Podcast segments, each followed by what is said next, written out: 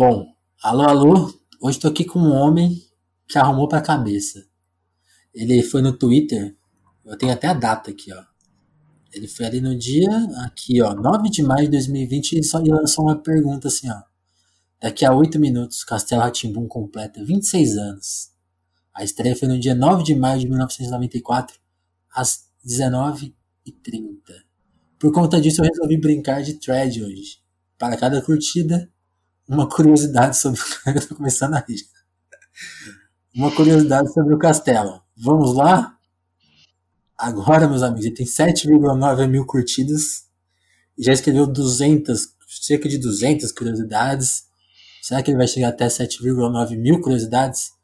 Pessoal, tô aqui hoje com o Bruno Capelas, autor de Raios e Trovões, a biografia. A biografia do fenômeno Castelo Ratimbum. Tudo bom, Bruno? Tudo bem, Vinícius, tudo certo.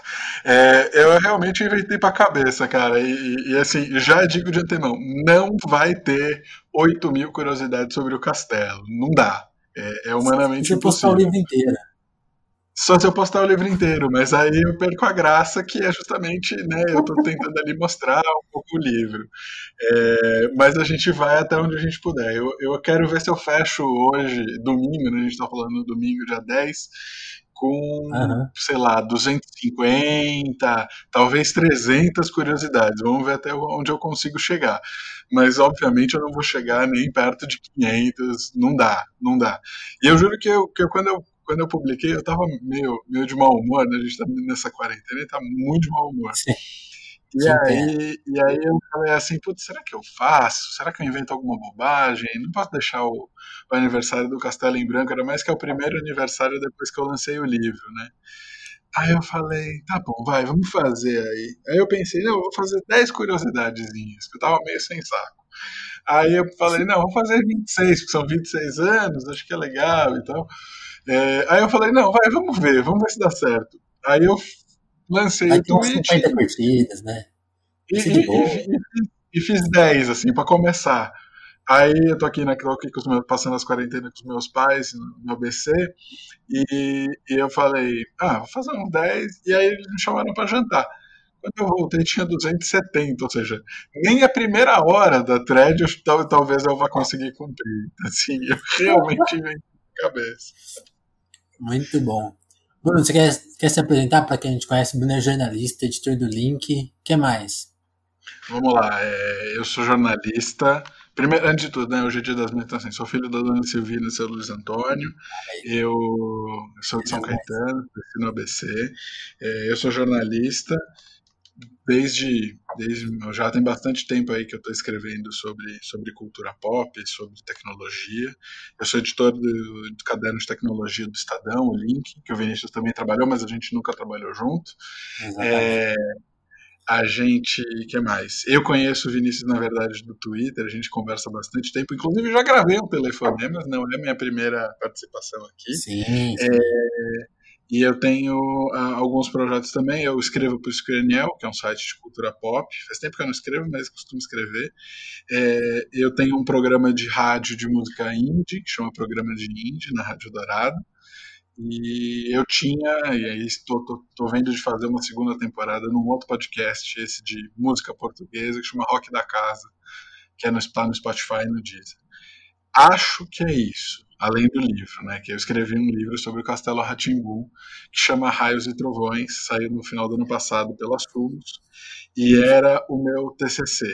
É, foi meu TCC na faculdade, mas a gente fala disso com mais calma. Acho que para apresentação tá bom, né? Não, tá ótimo. E quem quiser ouvir o telefonemas que você já gravou, vale procurar aí. É que é que não, é não é um episódio geralmente as entrevistas aqui são sobre as pessoas, né?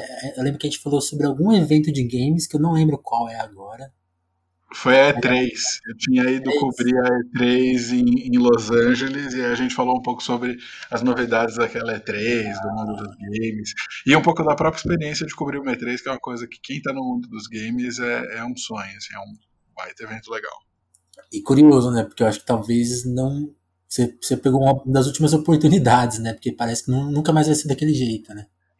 É, então, eu peguei a primeira E3 que foi com convidados, né? Que a E3 é um evento só para imprensa e para negócios e não tinha não tinha público. Eu peguei a primeira E3 com público, que já foi uma diferença. Sim. É, mas era pouca gente e tal. E a e, e isso muda, muda muito, né? E, e uma coisa que está mudando é que assim, talvez as empresas não façam mais um evento desses em que todas elas ficam juntas, cada uma faça o seu próprio evento. A Sony já tinha ensaiado isso, a Microsoft também. E agora com, com o coronavírus e a gente não sabendo nem o que vai acontecer com a ideia de eventos, é, talvez a E3 mude completamente. Então, é, é, é, foi marcante, foi marcante porque talvez tenha sido uma das últimas. É, pesado.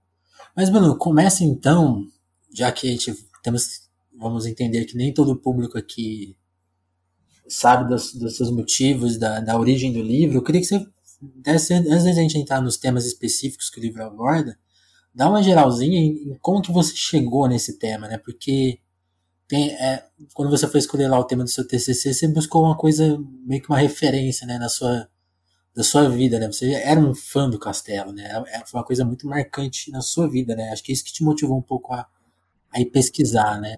Fora que era um Sim. tema pouco pesquisado ainda, né? Sim. É, quando eu estava ali faz, para fazer o TCC, né, isso era 2013, eu estava precisando me formar em jornalismo, uhum. eu saquei que eu precisava de uma coisa que eu gostasse muito para fazer esse trabalho porque senão ele eu ia me encher o saco e não ia ficar bom e não ia funcionar e não ia dar certo. Uhum. E aí eu passei algum tempo matutando sobre coisas que poderiam ser legais de fazer, já que eu ia ter que passar um tempo ali trabalhando, é, e que tinham a ver comigo.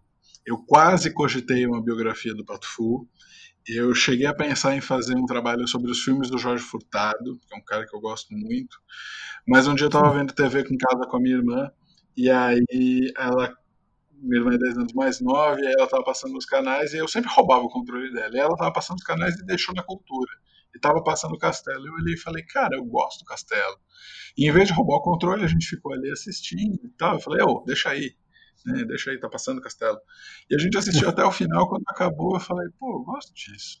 E ali me acendeu o estalo. Aí eu falei, pô, quero saber por que, que eu gosto, gosto tanto do castelo. E, né, eu fui uma criança mas não, que, que, viu muito castelo, mas não era uma coisa presente, assim, na vida, todo uhum. dia. E aí eu fui atrás de um livro, eu falei, pô, mas ninguém fez um livro sobre o castelo. Aí eu falei, tá aí a minha, tá aí a minha chance. Então, comecei a fazer o TCC, é, isso foi final de 2013, ali de fechar o tema e tal.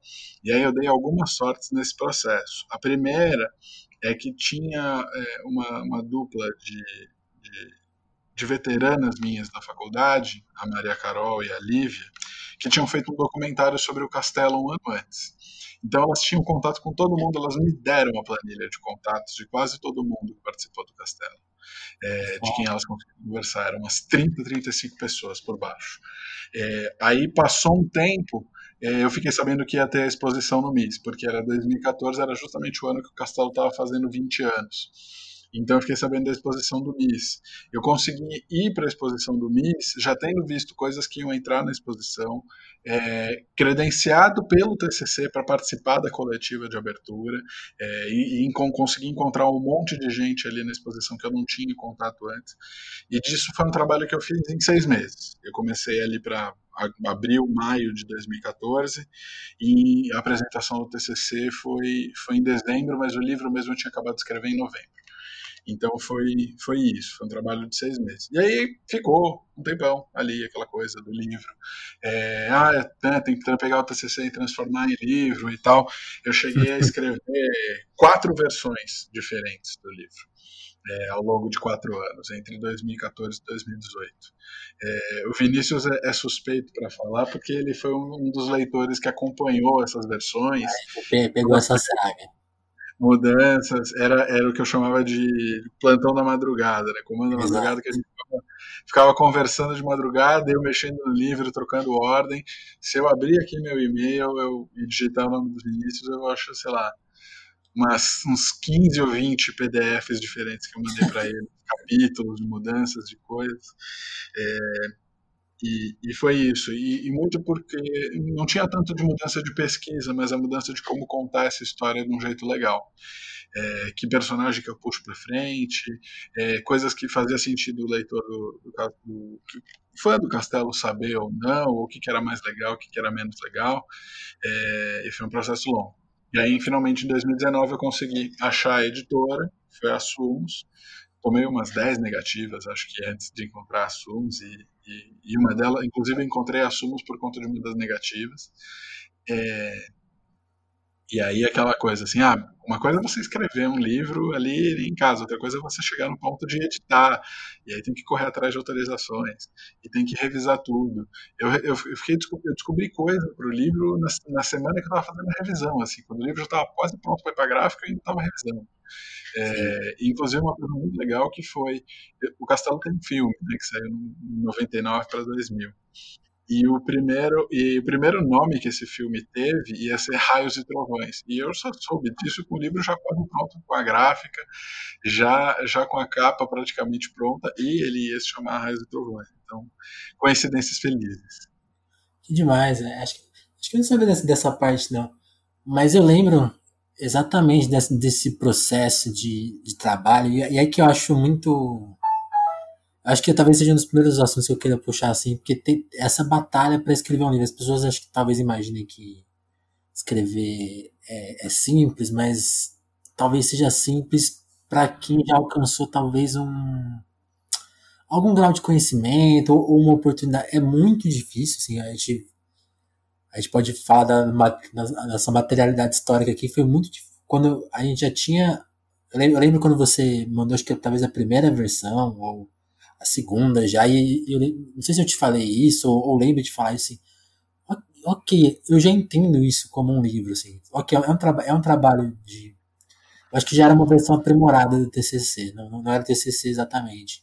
Não, acho que você não leu o TCC, não. É, mas eu lembro, eu lembro de, de falar assim, tipo, eu já considero esse livro, é uma, é uma reportagem extensa, escrita de um jeito é, atraente, né, não é uma não uma tese, né? Acho que a primeira coisa que as pessoas, um editor deve temer com um TCC, tipo, ah, o cara vir com uma tese aqui, com uma coisa que ninguém vai ler. Já tinha uma, já tinha uma história corrida ali que depois a gente, depois você, a gente, eu me incluí. você foi melhorando e foi encontrando, né? Tipo assim, acho que uma das coisas que, que você ouviu muito era, ah, ok, qual que é o personagem, né? Qual que é a, qual que é a história? E, e aí você defendeu muito a questão do, do castelo ser uma grande história coletiva, né? Mas acho que mais que falar sobre isso é justamente falar assim, como que você foi sentindo essa coisa de, de ter que ir construindo o livro enquanto ia batendo nas portas e, e até essa dificuldade do, do, do porque é engraçado, né? Todas as histórias vão se unindo, né? O mercado que parecia tão aberto, assim, porque a gente pega o castelo, é um tema tão popular, a gente vê o sucesso da exposição no mês, a expo, depois a exposição foi, começou a correr o país em uma versão menorzinha. E. Sim, como, como um editor não vai se atrair por um material que vende tanto, né? Acho que a gente, a gente encarou essas, essas contradições. Enquanto você construiu do livro, a gente ia discutindo isso, né? Tipo, tá pronto. Como que ninguém se interessa, né? Era, era engraçado isso. Como que você via isso? É engraçado, é engraçado porque é um debate que eu tenho comigo mesmo durante muito tempo. Assim, a primeira coisa que eu pensei foi assim, cara, não sou só eu que sou maluco pelo castelo. Um monte de gente é maluco pelo castelo. É, e um monte de gente que ficou na fila e madrugou na fila na frente do MIS para conseguir entrar nessa jossa dessa exposição. É, a, a, exposição do MIS, somada com a do Centro Cultural do Banco do Brasil no Rio de Janeiro e a do Memorial, juntas deram quase 2 milhões de pessoas, se eu não estou enganado agora, posso estar me traindo na memória. É, e aí ela começou a correr o Brasil, ela continua correndo o Brasil, se não me engano, uma das últimas cidades que ela passou foi Itacoaquecetuba. Estava em Bauru também. É, tá, tinha o plano de voltar para São Paulo, uma versão menor, num shopping, eu ouvi dizer. É, e eu ficava falando assim, cara, se, né, sei lá, 800 mil pessoas foram no MIS Se eu conseguir vender o livro para 1% dessas pessoas, são 8 mil livros. Isso dá mais ou menos duas ou três tiragens Isso é médias é de um livro hoje no Brasil. Já é best-seller. Né? E, e, me falaram, não, mas é diferente, o livro não funciona assim e tal. E de fato, é diferente. Né? A experiência que eu tive não é que o livro não é um best-seller. É, mas é, ao mesmo tempo o tema empolga. Não é à toa a gente está falando aqui, enquanto a gente está falando, deixa eu ver se já chegou a 8 mil atualizando aqui. É... Não, ainda não chegou a 8 mil, mas está quase. Está é, quase. 8 mil curtidas. conversar bastante. Se você pegar um número, um número que ninguém tem acesso, mas eu tenho, o número de impressões é de 300 mil. Assim, 300 mil pessoas já viram essa thread em algum momento. É, não significa que elas interagiram ou gostaram, mas elas viram. Então, assim, é muita coisa, é um tema muito popular. É, e, e, e é muito doido porque tem uma coisa de geração. Se você não viveu o castelo quando criança, ou se você não era pai de alguém que viveu o castelo quando criança, talvez você não consiga entender o, a, o tamanho do castelo. É, ah, não, é um programa infantil. Não, não é só um programa infantil, e aqui eu vou dar, ser bem apaixonado na resposta. É, o Castelo, ele tem um trabalho e uma quantidade de referências tão absurda que se você viu o Castelo quando você era criança, ele tem que ter mexido com você. É, ele fala de arte, ele fala de poesia, ele fala de arquitetura, ele fala de ciência.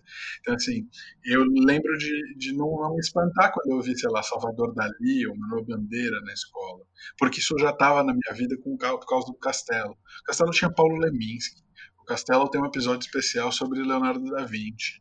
É, tem a Morgana fazendo, falando de Santos Dumont e Carmen Miranda. Estou aqui jogando né, um name drop, um monte de referências, mas é para mostrar justamente isso. O Castelo tem muita coisa. Ele não é só um programa que você assiste e gosta. Ele traz cultura para a cabeça de uma criança de uma forma que, se você assistiu aquilo e gostou daquilo, isso ficou com você, isso mudou quem você é. Enfim, é, o processo de construção do livro ele é doido justamente por causa disso, porque se você não esteve nessa coisa do castelo, e eu estive muito, não estou escrevendo um livro sobre isso, é, você talvez não entenda. E muita, muita gente com quem eu dei porta na cara, acho que talvez não tenha entendido isso, o tamanho que é o Castelo Ratimbom, o quanto as pessoas gostam. É, e o processo de construção do livro é justamente isso. O que que nessa história interessa para as pessoas? É, tem algumas coisas que eu sei que não interessam tanto. Assim, eu começo o livro contando do incêndio na cultura e como a cultura se reconstruiu. É, é uma coisa que você precisa contar para explicar como a própria cultura começou, como é que aqueles programas começaram a existir, porque o Castelo não é só um programa, ele é uma sequência, né? O Ratimbum, é o Mundo da Lua, é o Clube Clube, é o X-Tudo, tem o Babalalão que veio antes, o próprio Vila Sésamo, que a cultura fez lá nos anos 70, então assim, tem uma sequência de programas. Uhum. É, e, e, como é que você conta essa história? O TCC ele era bem acadêmico nisso. Assim, a cultura foi criada em 1960, passou para a mão do governo em 69, e aí tinha um programa isso, programa aquilo. Ele era bem linear. E aí eu percebi que essa estrutura linear não ia fazer sentido, porque ia demorar mesmo 100 páginas para chegar na primeira vez que eu falava, sei lá, Nino. Então, assim, não dava. Então eu tive, passei muito tempo mudando essa estrutura. A exposição que era o final do livro no TCC virou o primeiro capítulo. E aí como é que eu começo contando essa história? O que, que é emocionante? Eu falei, tá, a gente tem um incêndio. Um incêndio é emocionante. Quando as coisas pegam fogo é porque aconteceu alguma coisa. E eu decidi abrir o livro com um incêndio que tem na Cultura em 86, que logo depois entra a figura do Roberto Muilaert, ele precisa reconstruir a cultura, é, e a partir disso ele começa a fazer um monte de programas, e aí coisa vai. Mas até achar esse formato foi mudando. Tinha muita coisa que estava solta. Então, assim, o TCC tinha um capítulo que falava dos quadros, mas era assim, uma lista de quadros, quase Sim. como um almanac, não tinha graça. Eu falei, não, eu tenho que distribuir os quadros. E aí teve várias coisas no meio do processo que foram mudando. Vinícius acompanhou algumas, algumas o, o Daniel Lameira, que é o diretor da, da Antofágica, que é uma editora muito bacana, é, que está publicando clássicos, na época ele era da Aleph, ou da Intrínseca, agora eu não lembro, foi um ah, cara que me ajudou muito. E ele falava essa coisa do personagem. Quem é o teu personagem? Quem é o fio condutor da tua história? Só que o castelo, e acho que uma das coisas que eu quis contar no livro, é que o castelo é feito de muita gente. Foram 250 pessoas envolvidas no castelo. É, dessas eu falei com 33, 32 ou 33, agora me falha a memória. É, E, e, muita, e é muita gente, assim, o Castelo não é só o fruto da cabeça do Cal e do Flávio e da Ana, não são só os atores principais, né, o Cássio, a Rosi, o Sérgio Mamberti, é, é, muita gente, é muita gente nos bastidores e muita gente que ninguém conhece, eu queria contar essas histórias.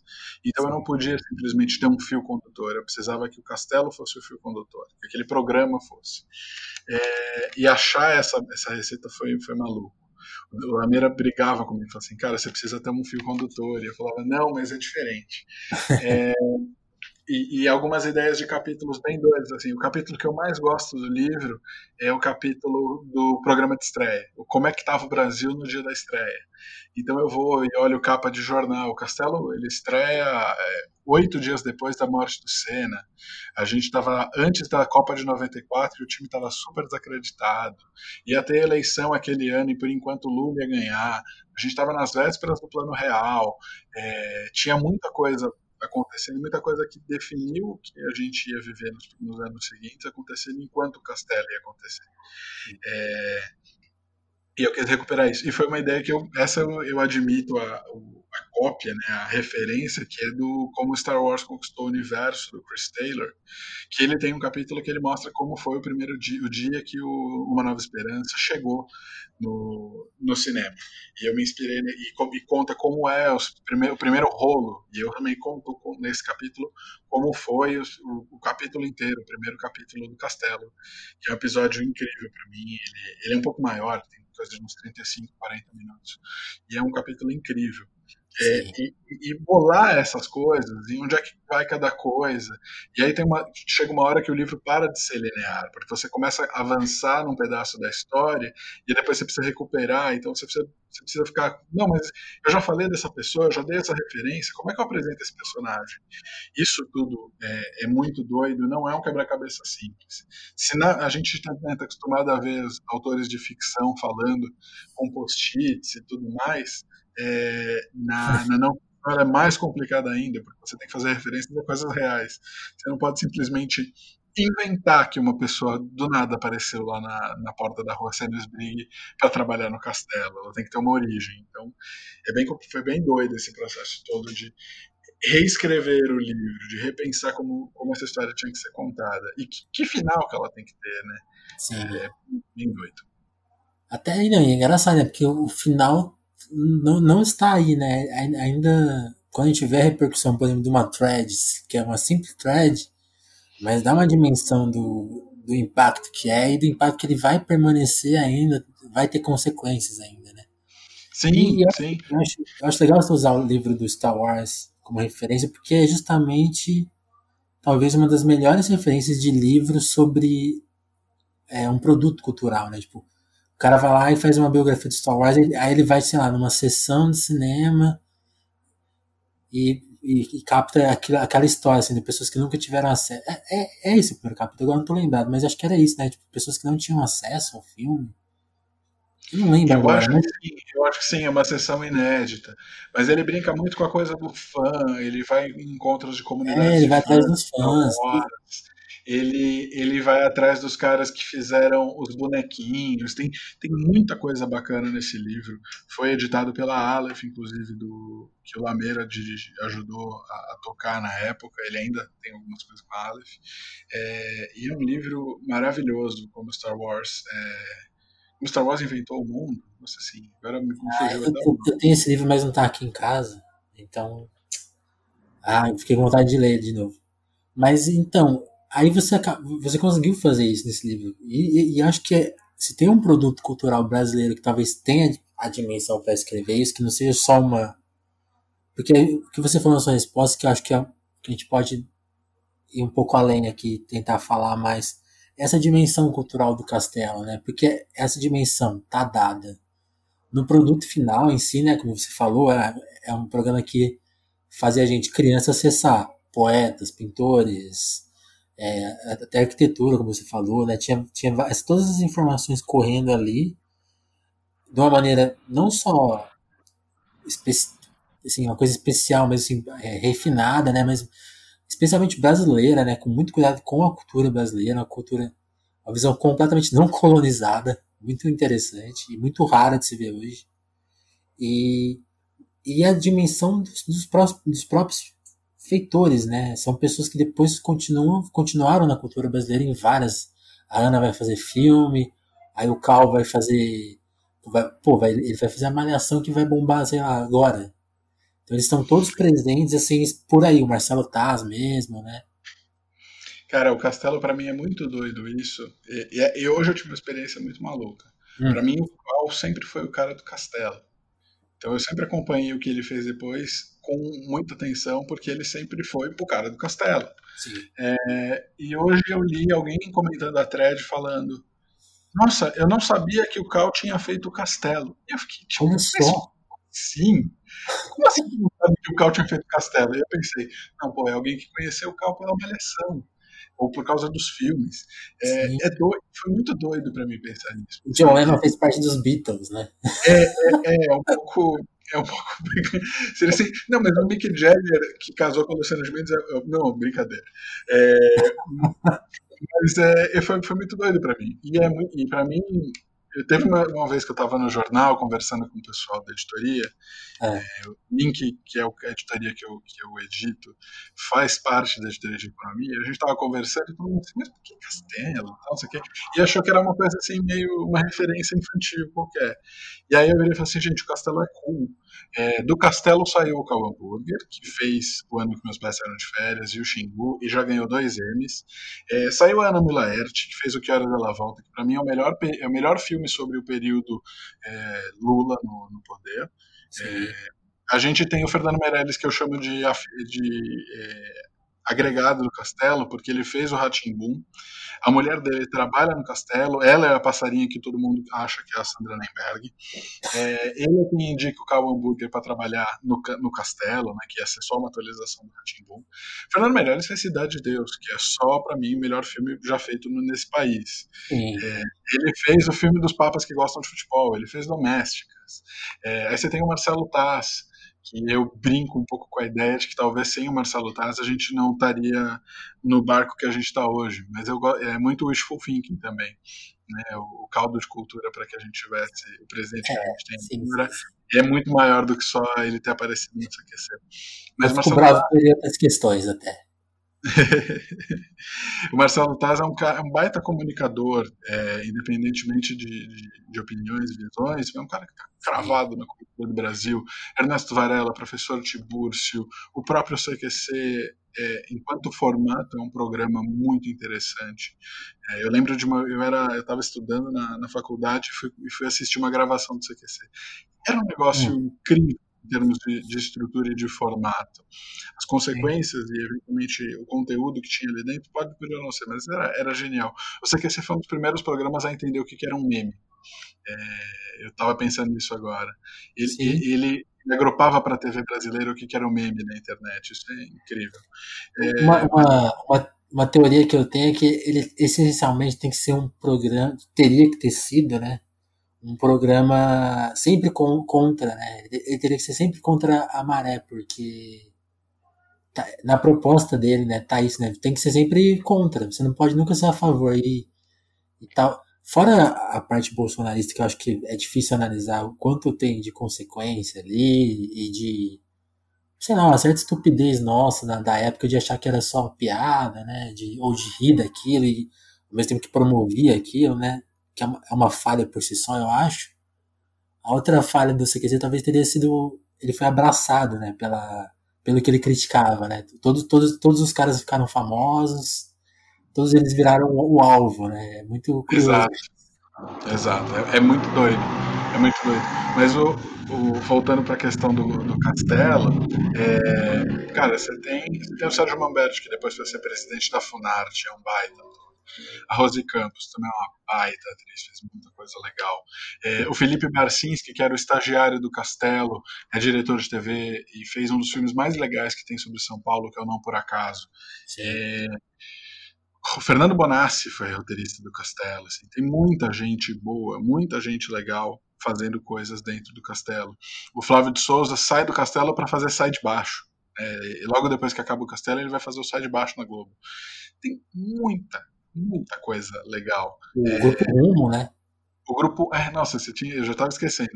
Você tem o Helios Skind, que era do grupo Rumo, que faz a trilha. Você tem o André Bujanra, que foi casado com a Ana Mulaert e estava montando o Karnak na mesma época que estava fazendo a trilha para o Castelo.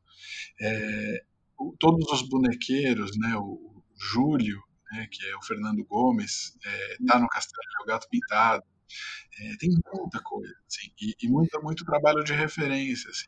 Eu fui, a coisa para mim que mais, mais dá orgulho no livro é, é, quando eu fui montar o índice onomástico, fazer um índice de referência para poder ajudar. Né? Um, dos, uma das ideias desse livro não é só que ele sanasse curiosidades, mas também que servisse como um, um trabalho de pesquisa para quem quisesse entender como era fazer TV no Brasil ali no período dos anos 90.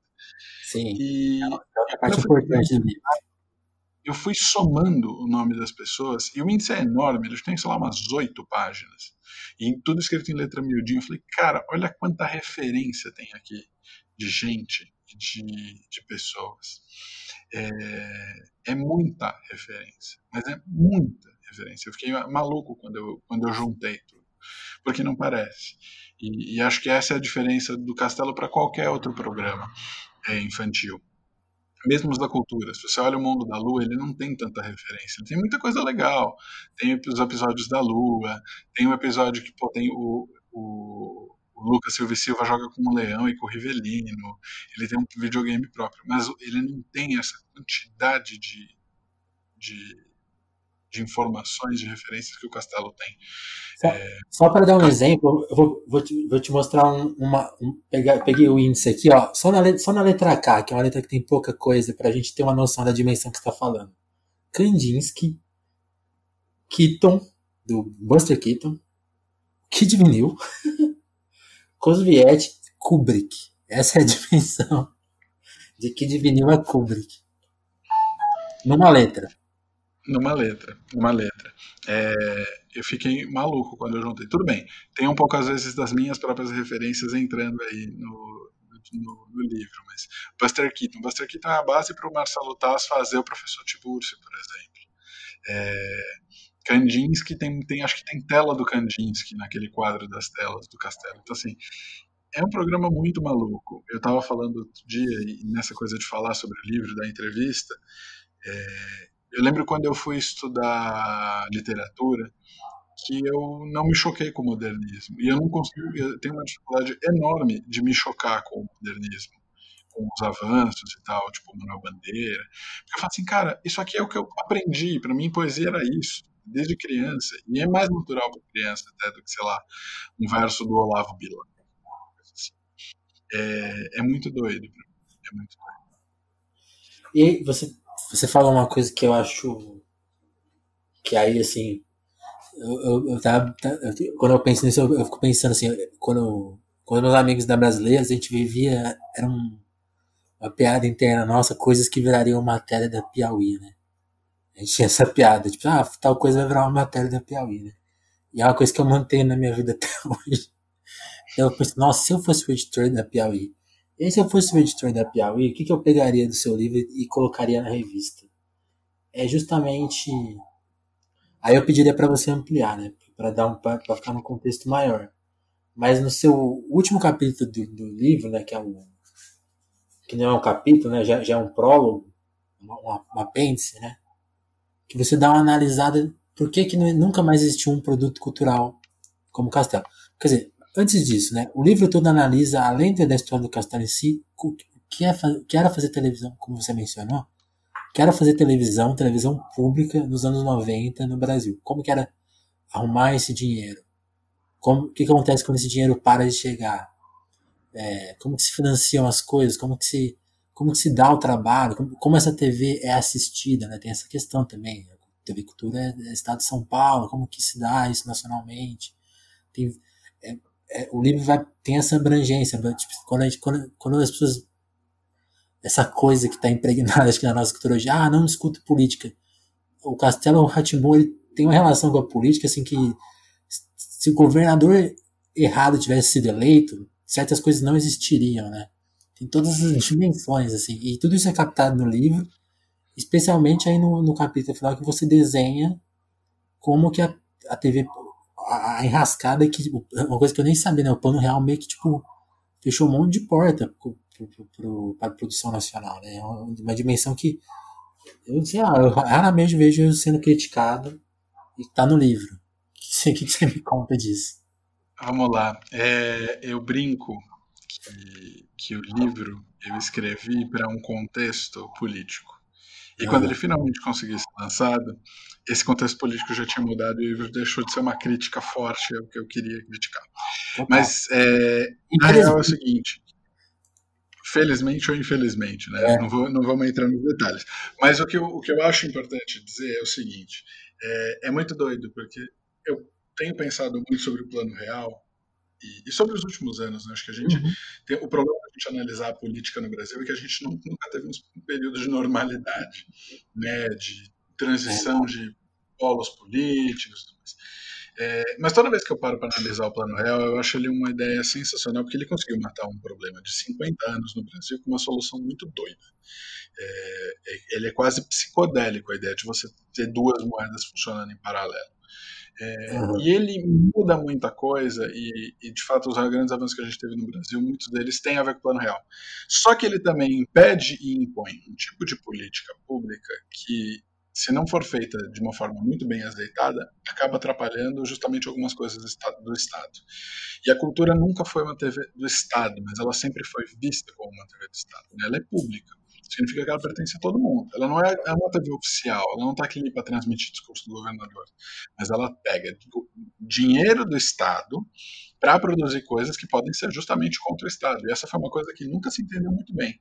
E no período que ela melhor se entendeu foi justamente no período que o Milaert, Roberto Milaert, esteve à frente da cultura. Ele assume logo depois do incêndio, nos anos 80, em 86, e fica até 94. E aí você tem um jogo de coincidências muito perverso, ou muito triste, no fim das contas, que é o seguinte. Em 94, quando o Castelo estreia, e já tinha um monte de programa legal tendo sido feito, e a cultura já tinha aprendido a fazer muito programa, é, o Moelart sai para ajudar na campanha do Fernando Henrique Cardoso à presidência, e vira secretário de comunicação do Fernando Henrique. É, e ele sai lá de, três meses depois. E ele deixa a cultura para trás. Nesse meio tempo, junto com o Fernando Henrique, é eleito o Mário Covas. E o Mário Covas corta o orçamento da cultura. Você fala assim, é de propósito? Olha, você pode ler como de propósito ou não. Tomando uma, uma leitura meio econômica da vida, é, o, o, Covas assumiu o, Estado de São Paulo com uma dívida monstruosa. Ele tinha que cortar em tudo que é lado. Uhum. É, e ele teve que cortar na cultura. O problema é que isso estrangulou a cultura. Você tirou, a cultura perdeu o líder dela, que era o Roberto Laerte, e ao mesmo tempo perdeu uma, uma, parte considerável da grana, teve que demitir muita gente, é, e isso acabou atrapalhando. Claro que nada acontece de da noite para o dia, né, que simplesmente a emissora morreu. E, e, acho que a cultura ainda é um polo de excelência em algumas coisas. É, em alguns pontos da programação delas, fala, cara, isso aqui é diferente, a cultura precisa continuar existindo para sempre. É, me lembra aquela fase do, do Hemingway, né? É, como é que você perdeu sua fortuna? Muito devagar e depois muito rapidamente. Para mim, a cultura é um pouco ele ela perdeu, as coisas foram sendo perdidas de uma devagar, as pessoas continuaram ali por muito tempo, é, você tem programas legais depois do Castelo. Cocoricó é um deles. Cartãozinho Verde, que era uma mesa redonda de futebol, só que feita por crianças e para crianças. É sensacional a ideia. Assim, no país que você tem mesa redonda a cada esquina, você tem isso para criança que é uma que adora futebol, é um negócio muito legal. Né? Dá voz para a criança.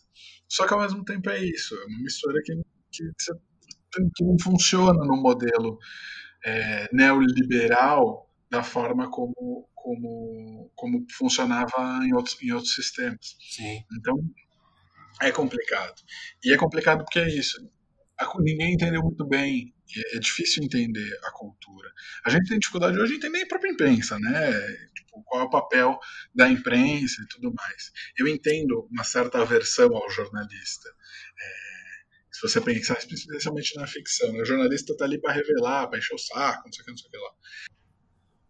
Ô Bruno, e essa confusão política se dá também na, na, na questão do conteúdo, né? Como eu mencionei, o, o Castelo ele tem essa pegada fortemente, é uma cultura que valoriza a coisa nacional e valoriza essa questão educativa, né? Mais, Sim, zero pretensões comerciais, né? Assim, não, nenhum momento está sendo vendido um, um, produto, assim, que é uma coisa que foi rareando, né? Acho que esse neoliberalismo que foi impactando o jeito de se fazer a TV pública, como você bem falou, né? A TV, é, a gente lê muito a como do Estado, mas ela é uma TV nossa, gerida por um conselho, né? Que é, também é nosso, e o Estado, de, de certa forma, deveria não ter interferir, né? Não interferir em nada, né?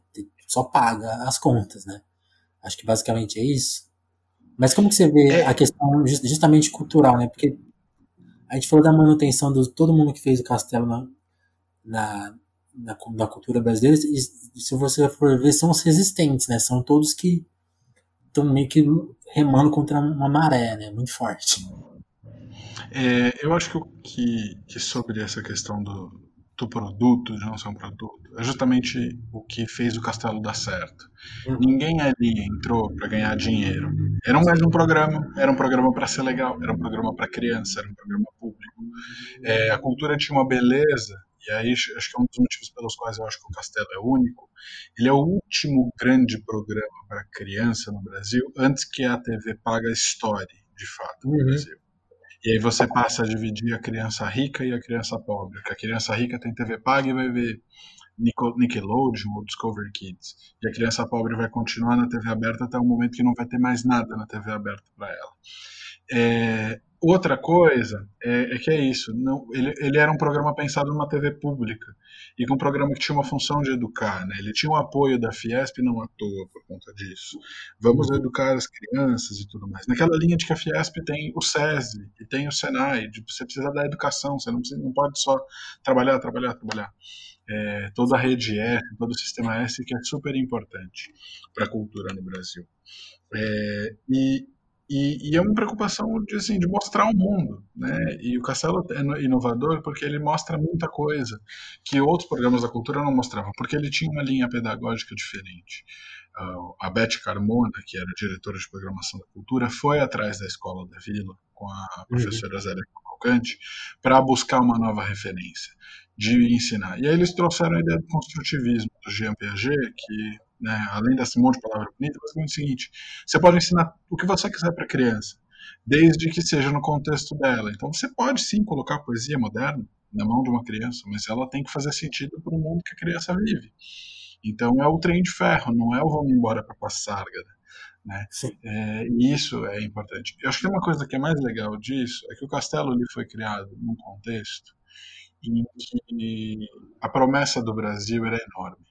Né? O, o, o, dia a dia do Brasil podia não ser o melhor possível, mas a, a, sensação é de que o Brasil tinha uma promessa enorme do que ele ia ser. É, é, um contexto de pós-ditadura, de abertura política, no caso do Castelo, especificamente, de um momento que a gente via que tinha que resolver o problema da inflação e, e tinha que conseguir fazer o país ser melhor pós-impeachment, né, a primeira tentativa aí de, de democracia no Brasil, é, não deu certo, mas a gente tem o otimismo de que o Brasil é o país do futuro, né, e vamos como é que a gente faz para esse, esse país ser melhor. E ele tinha uma visão que valoriza o que é brasileiro, mas ao mesmo tempo não deixa de fora o que é bom de fora. É, eu, eu, brinco que o Castelo é um programa muito paulista em muitos aspectos. E um deles é porque ele pega muito a ideia do modernismo lá atrás, do Mário de Andrade, do Rodrigo de Andrade, que é valorize o Brasil, descubra o Brasil, mas não rejeite o que vem de fora. E, e degluta o que vem de fora para colocar para fora. Sim. Dá para dizer que o Castelo é um programa modernista ou ele é tropicalista? Ele funciona nos dois aspectos. É, porque ele não rejeita o que vem de fora, ele não é um patriotismo besta. Ele é, na verdade, tipo, tudo que é bom, bota aqui dentro que a gente dá um jeito de botar no nosso contexto do nosso jeito. É, isso é muito legal. E, e eu até me perdi aqui no que eu ia falar, mas eu acho que isso é importante. E isso é uma das coisas que também dá errado um pouco no humor do Castelo, essa coisa de ter virado um produto no meio do caminho. Porque quando a cultura percebe que tem um sucesso na mão e percebe que tem é, como fazer dinheiro com ele, vendendo Sim. produto licenciado, é, isso dá problema. Porque não há nenhum problema em vender o produto licenciado em si. O problema é que como, como esse foi o arranjo disso com as pessoas, né? o contrato que foi assinado. Tem gente que fala, pô, não recebi nada da cultura até hoje, não recebi o que é justo. É, e, e a posição mais bonita em torno disso, é para mim, é a do Cal. Eu falo assim, eu não estava me preocupando com isso agora. Hoje eu me preocupo, mas pelo menos que bom que eu consegui fazer aquilo naquela época e que isso fez a diferença na vida de muita gente. É, e acho que esse é o espírito. Assim, ninguém estava ali para ganhar dinheiro, estava ali para fazer um negócio bom. É, eu, brinco, eu, brinco, que é uma, é uma filosofia que eu levo, que é o castelo para negócios. Um dia eu ainda vou bolar essa palestra. É, 10 lições de negócios e empreendedorismo que o Castelo Ratinho pode ensinar para a sua empresa. Eu juro que ainda vou fazer essa palestra. Mas quando você fala dessa perspectiva, é, porque tem isso, né? Um dos capítulos do livro é justamente a Castelomania, né? Porque é o, é o produto no ar ficando muito grande, né? Então eles, eles vão tem, a, tem a questão de fazer teatro, né? Não sei se era teatro tinha essas apresentações, né? E essas lotações, esses, esses, encontros com o público. E aí como que essa como que essa questão assim de das pessoas que não receberam e até, até, até nos dias de hoje, porque aí eu fico pensando que é que o Cal tá certo, mas assim, ao mesmo tempo seria bom que eles fossem é, que, que, houvesse algum tipo de justiça nisso, um pagamento, uma garantia de segurança, né? Porque se é, se é, se é um produto que rendeu tanto, né? Mas como, que, como, como, que o livro avalia justamente essa castelomania que, que vai tanto na época do programa até depois a exposição no MIS, né? É, vamos, vamos explicar a questão então. O que aconteceu é o seguinte: o castelo foi feito pelas pessoas que trabalhavam ali num contrato padrão de sessão de imagem, sessão de direitos e tudo mais. Mas porque todo mundo achava que ia ser só um programa. Ninguém é, pensou que ia ser um estouro, todo mundo se surpreende com o sucesso. Eles achavam que ia fazer um bom programa, mas ninguém sabia que ia fazer um sucesso. É, e o contrato foi assinado nessas condições. E a uhum. coisa mudou, porque é de um, de um dia você tá, é um ator e, e cede o seu direito de imagem para participar de uma série. Mas depois você percebe que o seu rosto virou base para um bonequinho, ou para um álbum de figurinhas, ou para um caderno, ou para alguma outra coisa que você não sabia que ia acontecer. Uhum. E essa é a grande coisa. As pessoas ainda assim têm direitos a receber sobre isso, mas nem isso todo mundo tem certeza sobre o que recebeu. Então são dois pagamentos diferentes. Um é o que era justo a gente receber, e o outro é o que de fato a gente podia receber. Foi auditado, tinha certeza, e ninguém tinha controle. O, tem um ator que fala no livro que, que ele foi um dia lá na cultura receber e ele tinha assim 10 centavos pelo uso de direitos de imagem nos, nos álbuns de figurinha, 20 centavos não sei o quê, 2 reais disso. Somando tudo, não pagava passagem de ônibus de, de volta para chegar na cultura para ele receber. É, e, e, muita gente processou a cultura e tal. Então, assim, é um, é um, é um negócio complicado, porque uhum. basta um ponto só do que era o, o assinado no contrato. É, era o ponto de, olha, isso está correto ou não é, né?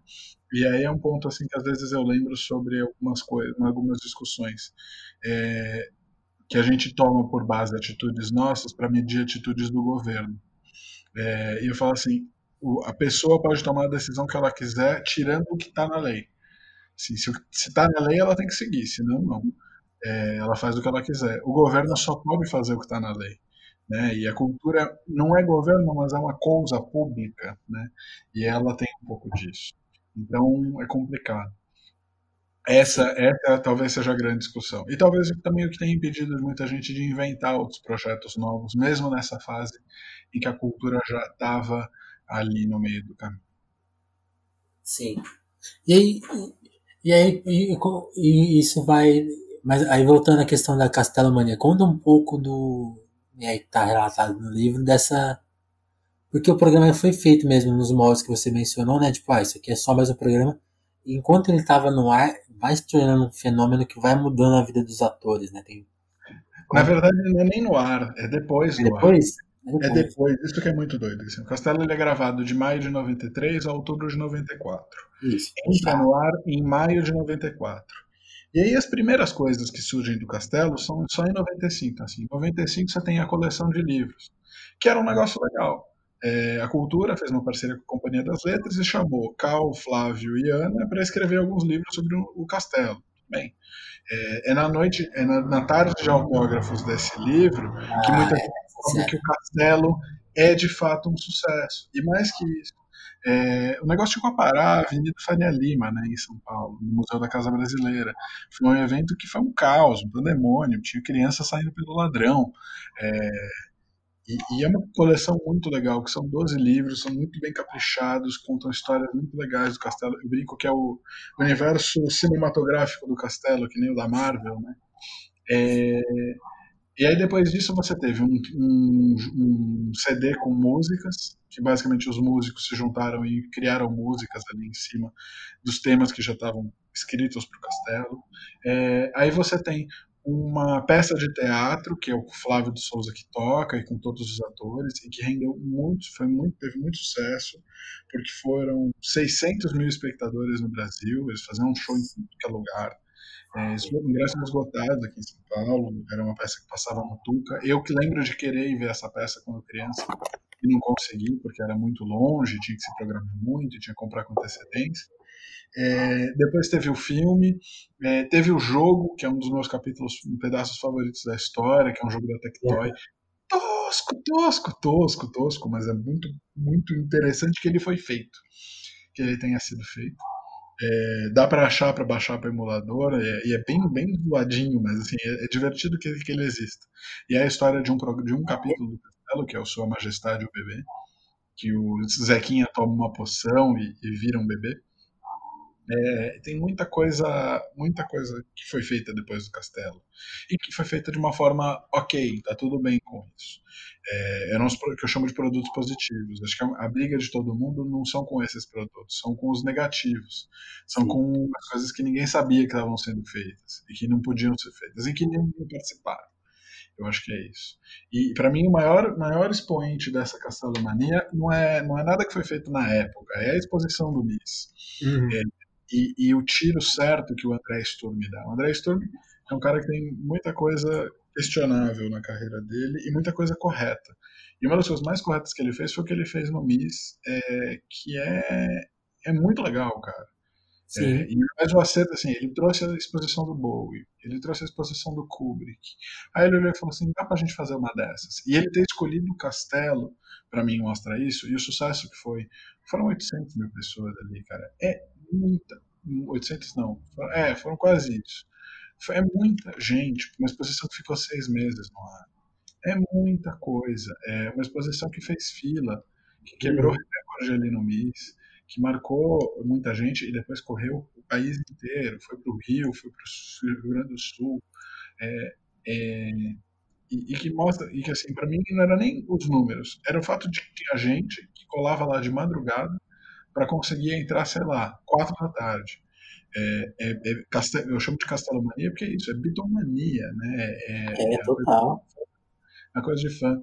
E, e, eu, sei lá, essa thread não é nada demais, se você parar para pensar. Mas a quantidade de gente que falou, que chorou lendo a thread, que sorriu lendo a thread depois de um dia difícil, que se emocionou, que, foi, que quis escrever outras coisas por causa da thread. Falou, cara, é isso. E no fim das contas é isso que faz um produto de cultura ser duradouro. É o que ele marca nas pessoas. Sim. É, não, isso é, é muito.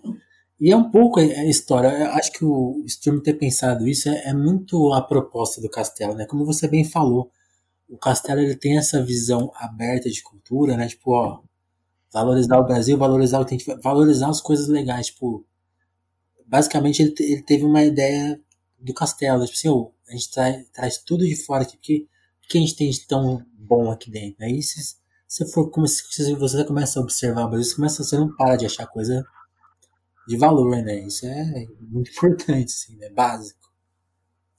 Agora, Bruno, pra gente voltar é, pro. Aqui... Ah, diga. Eu, eu, só ia comentar que eu tava aqui fazendo a thread, e aí, né, eu, eu falei, quando eu voltei do jantar, eu olhei e tinha 300. Eu falei, Ih! Né, me lasquei. É, e aí meu pai perguntou para mim, mas quanto você acha que você consegue fazer?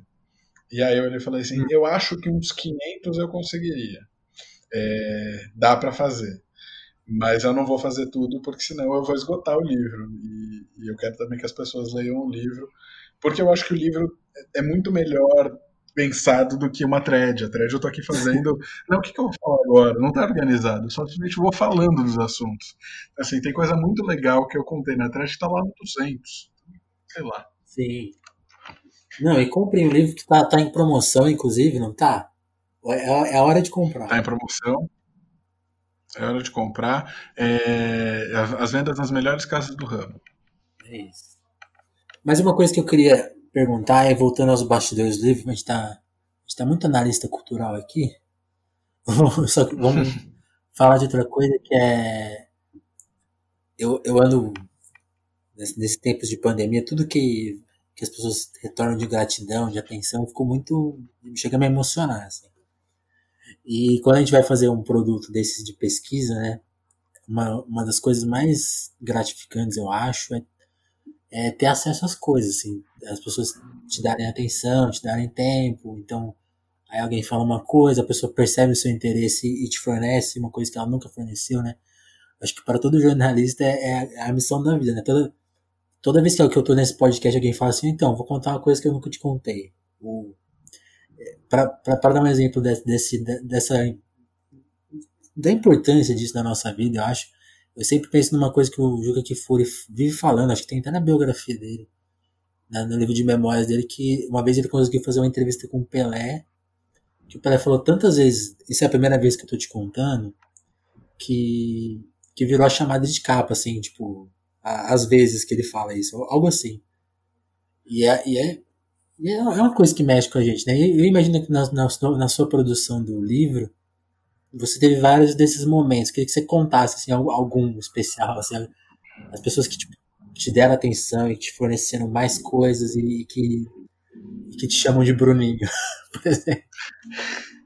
Cara, é, o livro para mim é uma experiência muito doida, porque eu eu vivi isso em. A, a, maior parte das entrevistas eu vivi elas em seis meses. Menos, uhum. coisa de quatro meses. Então, às vezes, num mesmo dia, eu fazia quatro ligações e falava com quatro ídolos de infância ao mesmo tempo. E quando eu fui lançar o livro, eu tive que colher, é, falar com as pessoas, avisar, ó, oh, vou lançar o livro e tal, tudo bem. Era um TCC, mas agora é um livro mesmo, tudo bem, tudo bem com isso.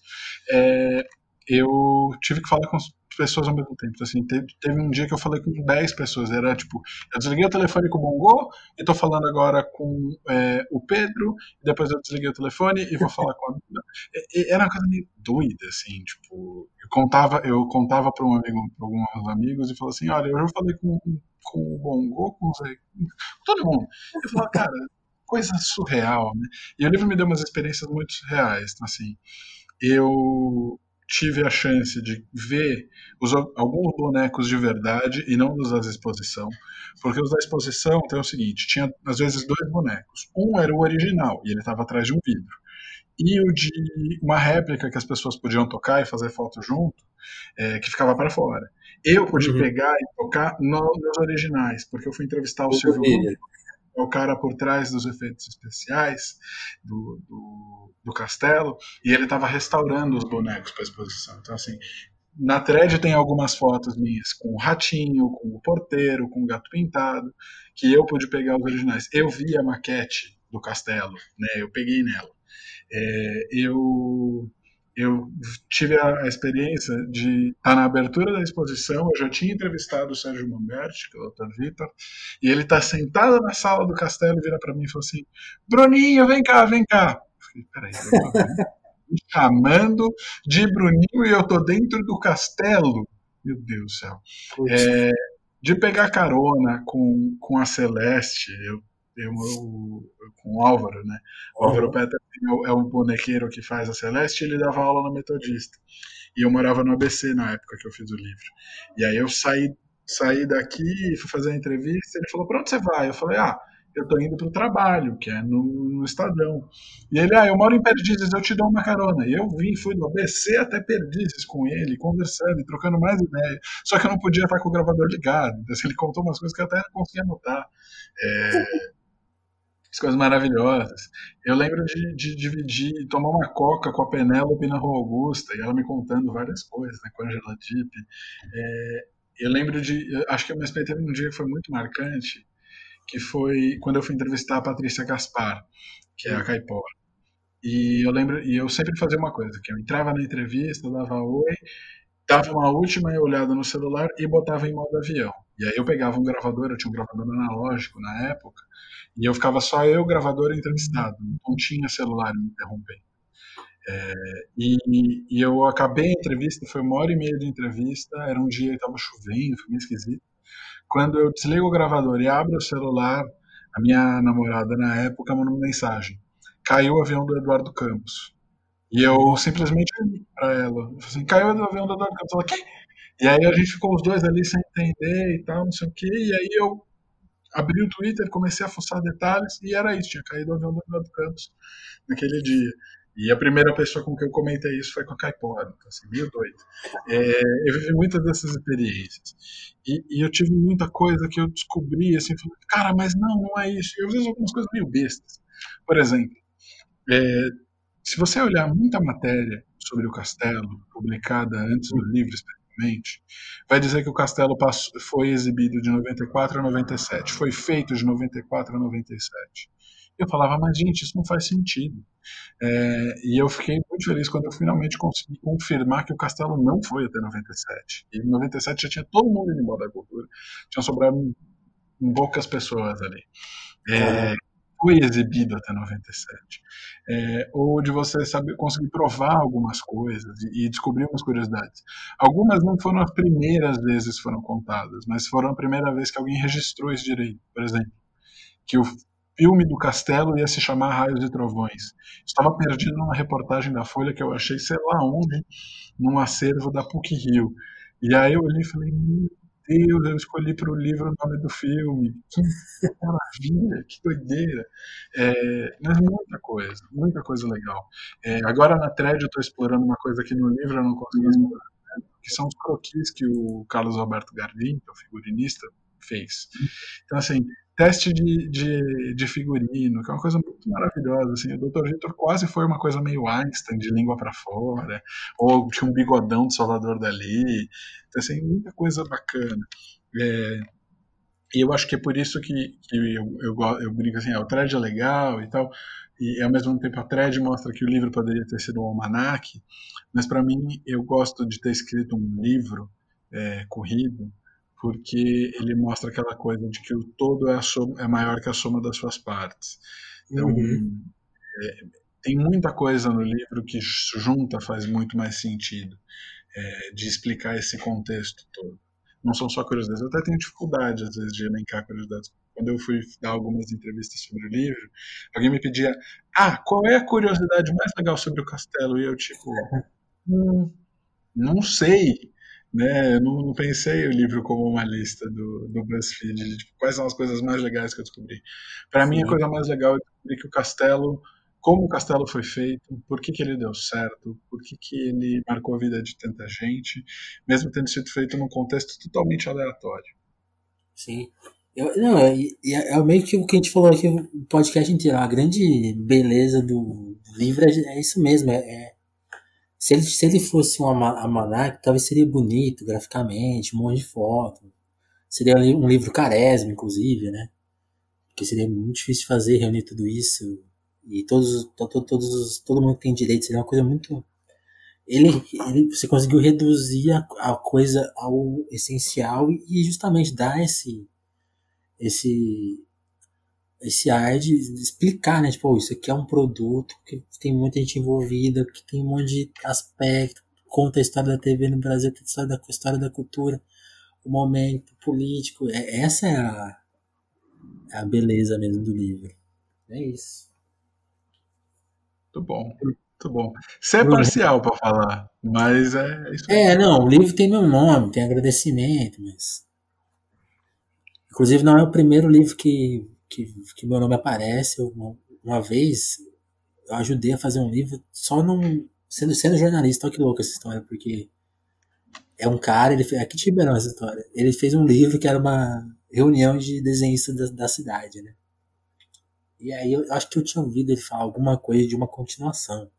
Eu não lembro bem. Só que eu entrevistei ele e falei assim, tá, quando que sai o 2? Aí ele falou, ah, em breve, vamos, vou reunir. E aí depois eu descobri que ele, tipo, ele não tinha isso em mente. Aí no, no, quando saiu o 2, ele pôs lá meu nome. É, inclusive agradecer aqui ao jornalista Vinícius que me provocou a fazer a segunda edição. Então não é a primeira vez. Mas não, não é parcial isso, é, é crítico é sério que, que o livro é muito bom e é muito relevante e que tem todas essas características. Muito bom, muito bom. O que mais? Eu tô pensando aqui, o que mais? Porque você falou uma coisa que, eu, que me chamou a atenção, que das respostas que a Thread está tendo. O que, que você o que, que você viu você, que mexeu com você aí? Que as pessoas estão se importando com o que especificamente? Cara, é engraçado perceber a resposta das pessoas a, alguns personagens é, uhum. e algumas coisas muito específicas. Assim, me pediram muito para falar do filme, que eu particularmente nem gosto tanto. É, eu, eu fiz as pazes com o filme, mas para mim o filme seria muito diferente. É, as pessoas pedem para falar do mal, da Celeste, da Penélope, que é uma personagem que eu não gosto tanto, apesar de nós dois sermos jornalistas. É, pedem para falar do quarto do Nino, que é um, que é um, acho que um quarto que toda criança dos anos 90 quis ter em algum momento. É, e, e, muita gente agradece, é muito, muito doido isso para mim. É, das pessoas não saberem tanto. Assim. E tem uma coisa que é muito engraçada, cara, que eu vou dizer. É, as pessoas me perguntam onde é que elas acham o livro. E eu fico. Eu, eu, eu acho assim eu falei que eu tenho um livro, você sabe o nome do livro, coloca no Google, nome do livro, barra mais livro, né? Tipo, você vai achar. Tipo, as pessoas não sabem que existem livrarias, não sei, eu fico um pouco confuso. É, e aí, eu tô, toda vez que você vê esse comentário, eu olho, tá na venda, nas, nas principais livrarias, Sim. eventualmente mando um link de onde tem uma promoção e tal. Mas eu acho engraçado isso, assim, muita gente perguntando onde é que eu acho um livro. E, e eu fiquei pensando nisso assim, cara, onde é que a gente eu queria muito viver num país em que a gente não precisasse perguntar de onde a gente acha um livro, que a gente sabe Mas onde acha um livro. Eu, eu acho que essa pergunta ela é tem outra origem. Porque, não, é que eu acho que a origem dessa pergunta é justamente no, na, no, que a, no que a Thread fez, assim, tipo, acho que chama tanta atenção e, e, e, mexe tanto com as pessoas que elas querem conversar. Então, quando você não tem nada a perguntar, você, faz, você volta na pergunta, mas, tipo, tá, sabe, só é, é mais a é quase uma pergunta retórica, sabe? Não sei. Cara, se, pode, se é ser, pode ser, pode ser. que você tá falando, mas tem essa visão também. Não, eu acho que sim, eu acho que sim, tem essa visão sim. É, e que é muito doido, né? É você querer conversar, você querer trocar uma ideia. Sim. E, e é, é, é, isso, assim. Eu já me vi na situação de querer estar perto de alguns ídolos e, e não ter muito bem o que falar para eles. É, a não ser, tipo, o cara me dá um abraço ou fazer aquele mais ferrado puxa-saquismo. Não é o caso comigo. Eu não sou eu não sou nada. Eu sou alguém que sabe coisas sobre o castelo. Né? Eu só juntei um monte de coisa. Então, assim, eu sou o meio, eu não sou a notícia. É, e, e, é muito doido isso. Mas teve algumas umas sensações muito engraçadas, assim. É, é, eu não esperava. Eu realmente esperava que eu ia fazer 20 tweets e, e ninguém ia ligar para isso e eu ia voltar a maratonar a série que eu tô vendo agora.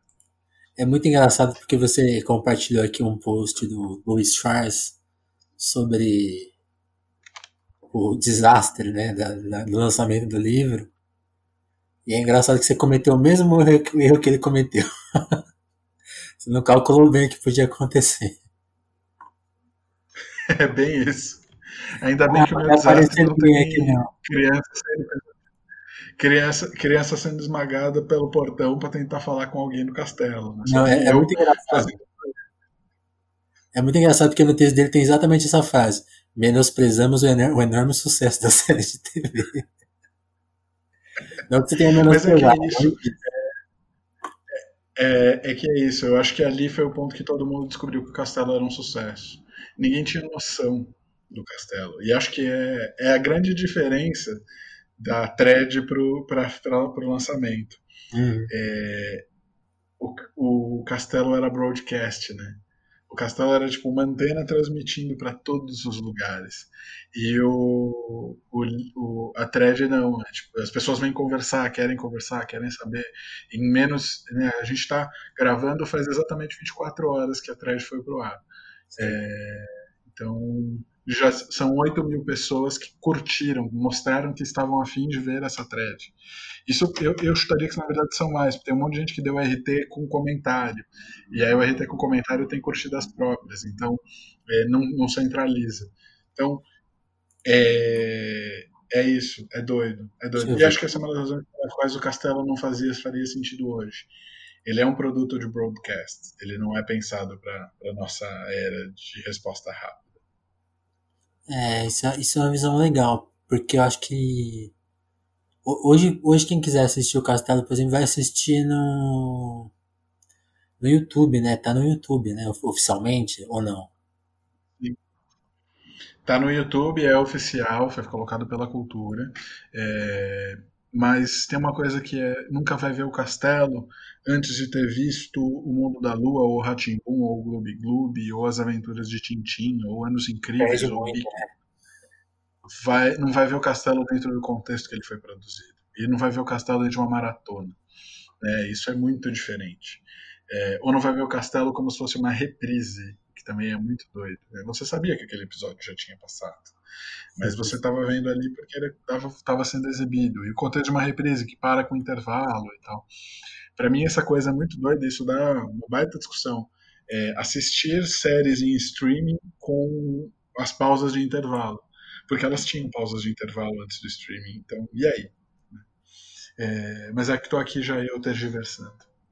Não, mas eu acho boa essa discussão porque faz parte assim da, da, da do produto, assim, como ele vai ser relido, né? Tipo assim, é, essa, essa coisa mesmo, assim, ele foi pensado em blocos, é muito legal pensar assim, ele foi pensado em blocos, assim, né? Tipo, um, um episódio em si, ele tem os, os seus atos e, isso no streaming já faz menos sentido e talvez afete, né? Quem vai ver, a pessoa vai ver e acha que é um saco. Porque, porque foi feito com outra. Com outro. Outra, Não tinha pausa, né? É, outra estrutura, né? Tipo, a pessoa tá acostumada a ver outro tipo de coisa, muito mais. com outra energia, né? Outra, outra forma de, é como se tivesse todo, todo uma, outra estrutura mesmo, assim. E, é que também tem uma questão óbvia, assim, ah, ok, é um, é um produto que tem mais de quase 30 anos, né? Então, é, é, são efeitos que qualquer produto que tem 30 anos tem, né? Mas mesmo assim, a gente que conseguiu pegar os dois momentos, acho que a gente fica mais comovido por essas, essas Mas é, é que esses 30 anos são 30 anos muito doidos, né? É, tem é, isso. E é, é, uma, é uma piada que a gente vê no Twitter toda hora. Não, mas peraí, os anos 90 eram ontem. Como assim faz 20 anos que os anos 90 existiram? Exato. Bruno, pra gente encerrar o papo, e aí é uma pergunta mais pessoal que envolve até a feitura do livro, né? Aquela famosa pergunta para autores assim, ah, e o próximo, né? Como que você avalia, assim, as, até pelas dificuldades que, que passou por esse livro, essa briga, essa boa briga, né, que foi? Você, você consegue avaliar, assim, ah, você quer ver sobre outra coisa, você, você tem energia para isso, curiosidade, curiosidade. Que que você, como que você avalia assim, a, a, experiência de ter feito um livro que deu tanto trabalho? Como que é essa coisa? Cara, é, é muito doido assim, porque eu projetei minha vida hum. e, eu já queria escrever livros desde antes, assim. É, eu não sabia, eu não sabia, não tinha ideia de, pro, pro, de profissão, de coisa, mas eu sabia que livros era um negócio que eu queria mexer. É. Muito lá atrás, muito antes de descobrir que jornalismo era um jeito de fazer isso.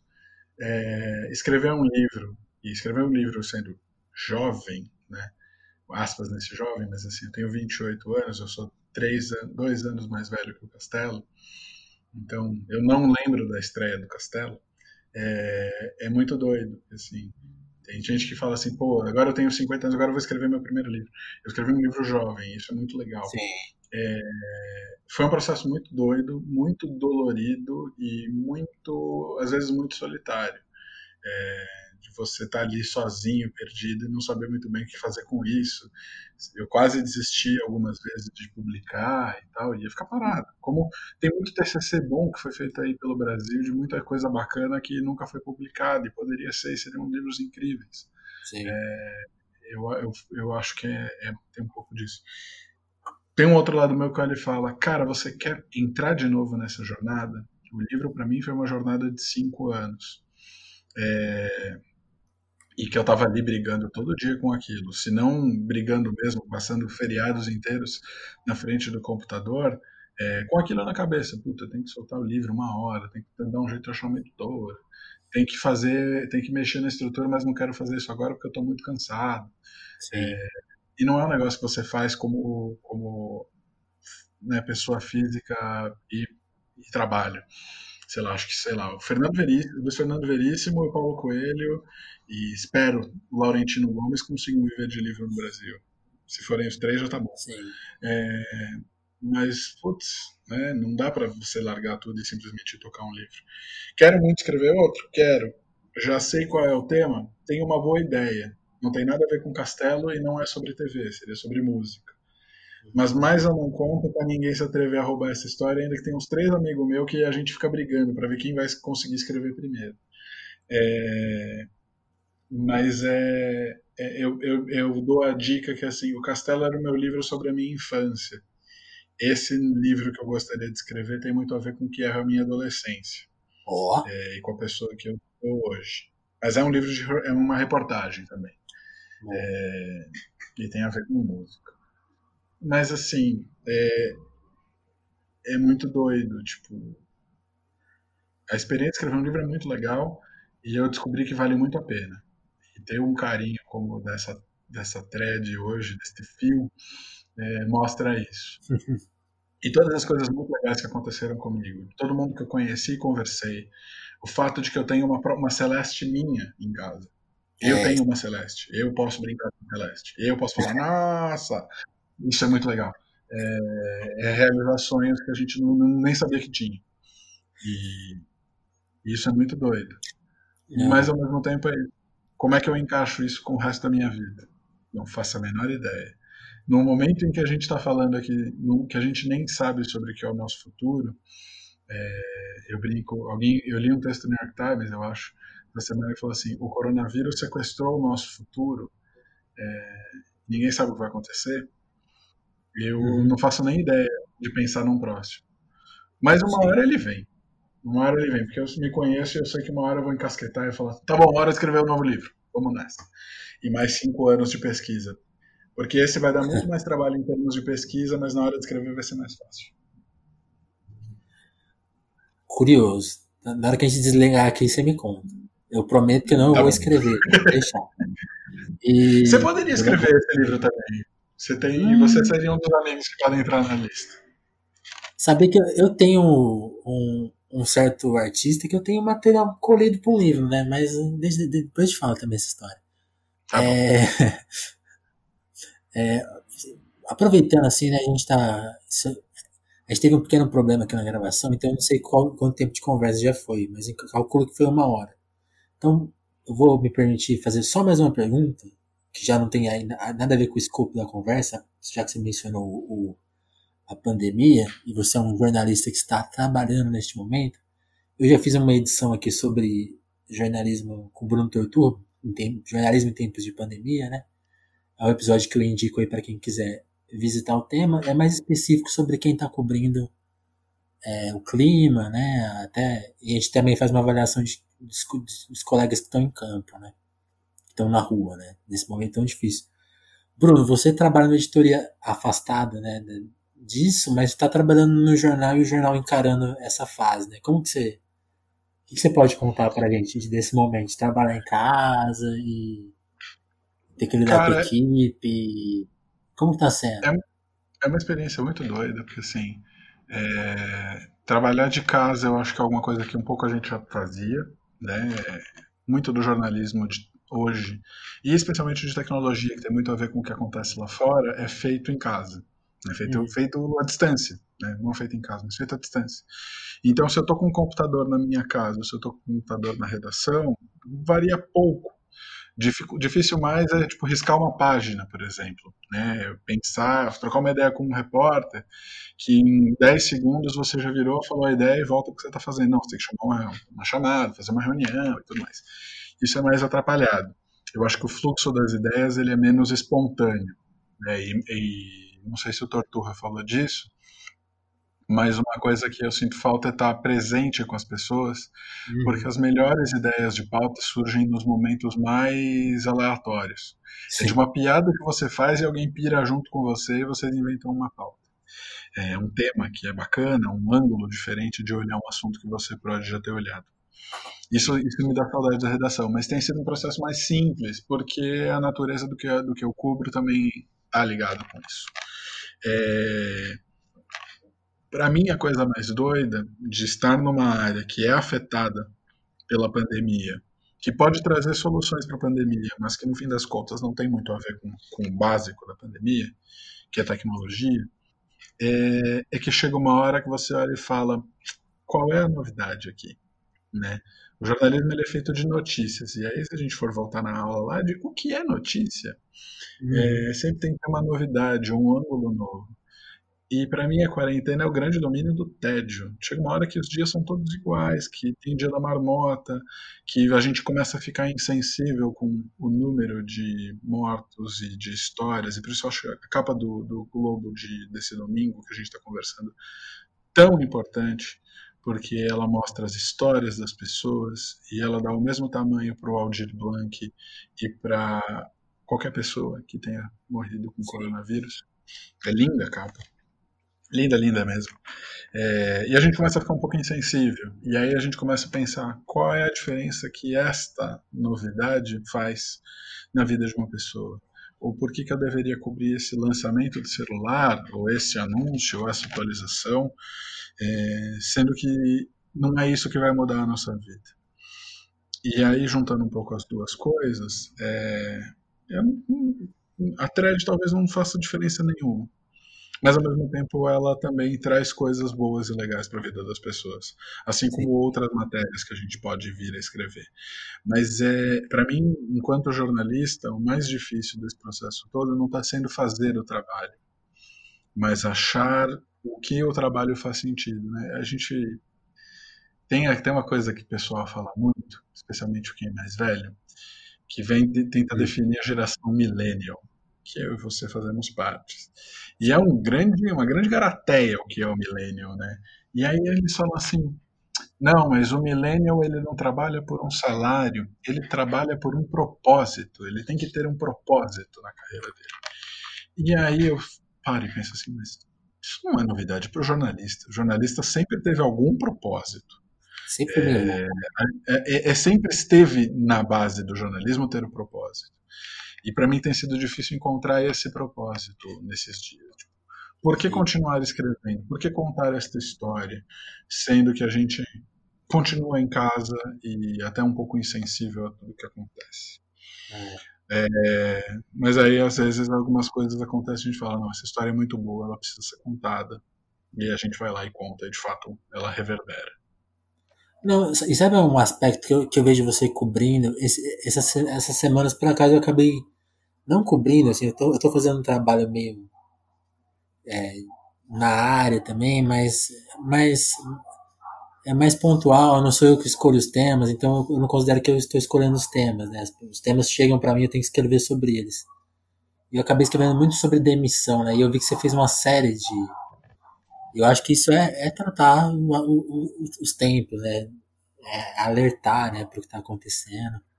Agora, sobre obstinação, quando você falou disso, do, dos jornalistas, eu fiquei lembrando uma frase que eu vi o Tom Zé falando esse. Quer dizer, ele não falou isso esses dias, que é uma entrevista antiga, né?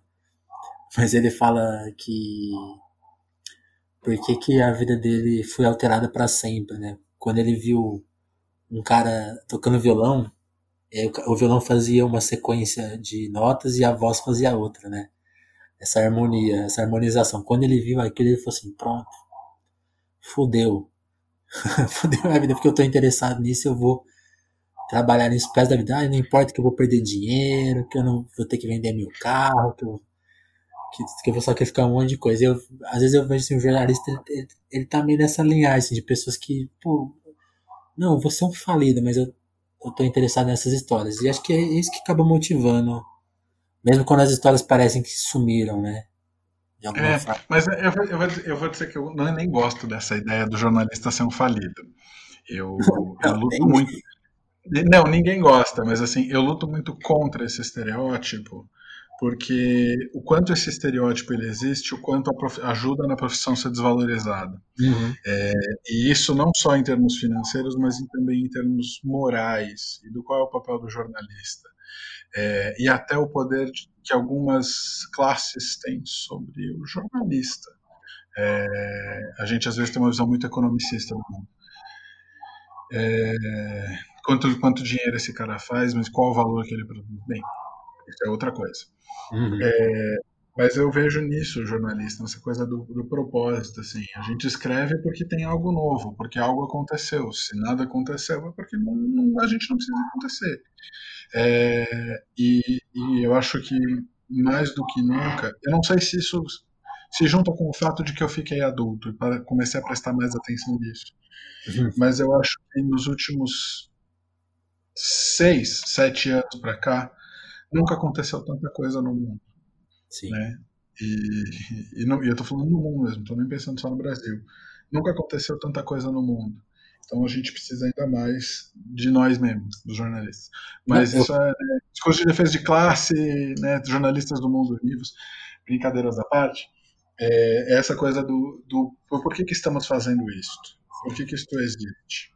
Sabe? Não, essa. E eu acho que o que você falou faz muito sentido, e se a gente ampliar essa visão aí para o momento atual, pensa tanto de coisa que aconteceu essa semana, né? Essa semana que passou agora, está no domingo, de segunda até sábado, especialmente foi, assim, tanto de gente que a gente, por exemplo, perdeu, quantas matérias precisam ser escritas, quantas avaliações precisam ser feitas, né?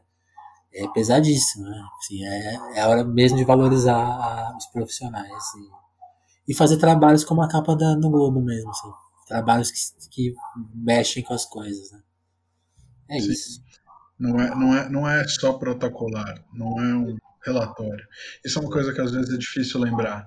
Você tenta dar alguma ordem de produção, de eficiência, né? ordem lógica, para que o trabalho você consiga fazer todo o trabalho ao mesmo tempo. Como, como editor, eu às vezes tenho que fazer isso. E às vezes é difícil você conseguir encaixar a sensibilidade nisso. Você fala, peraí, mas por que eu tô fazendo isso mesmo? Sim. É doido, é doido. É isso. Ótima conclusão para esse podcast. Bruno, queria te agradecer. Depois a gente vai continuar conversando aqui um pouco, mas vamos fechar por aqui por hora. Te agradecer pelo papo e indicar o livro para as pessoas que ainda não foram atrás. Está em promoção em vários sites, Raios e Trovões.